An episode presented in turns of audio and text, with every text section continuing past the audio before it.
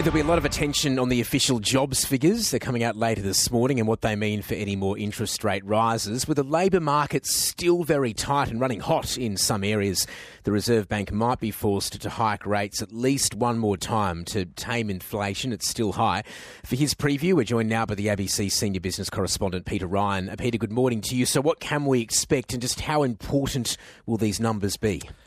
Well, good morning, Tom. Uh, these will be uh, very closely watched. They're the official figures for June from the Bureau of Statistics. We're expecting to see the key unemployment rate holding at 3.6%. That's still around a 50 year low. We focus a lot on that unemployment rate, but what we'll also be watching is the number of jobs actually created in June. That's expected to be around 15,000, still running positive, but if that's right, jobs growth is slowing as expected, coming down from the 76,000 we had in May. That was extraordinarily strong and blew past uh, expectations. Now, as we always say, these numbers can be uh, quite volatile. They bounce around from month to month. And remember, this uh, isn't extensive, it's a survey, so not scientific. There's not someone going around knocking on the door of every person working. But of course, it is closely watched and it's a key part of the jigsaw for the Reserve Bank as they try to work out whether or not they should press the rates button again. And the Reserve Bank left rates on hold earlier this month, of course, uh, to assess the impact of the 12 uh, that we've seen since May last year. What are the chances there might be another one, Peter? Well, the Reserve Bank will no doubt be watching all of this very uh, closely. There's really not too much breathing room for them, especially um, if the jobless rate actually falls, which actually that's good news, but probably bad news for interest rates. AMP's chief economist Shane Oliver, though, sees the jobless rate probably sl- rising slightly to 3.7% and a really sharp slowdown in jobs creation, maybe coming in at just 5,000. So this adds to the RBA's um, softer language, as we saw in the minutes out on Tuesday, and concerns that too many more rate rises might be too much for the economy, uh, make consumers cut their spending so much that the demand for labour falls and unemployment goes higher than anticipated. So the RBA strategy might be softly, softly, but keeping an eye on inflation, which is, after all, the main game and still high at 5.6%. So, how critical are the official inflation figures we'll be seeing next week then?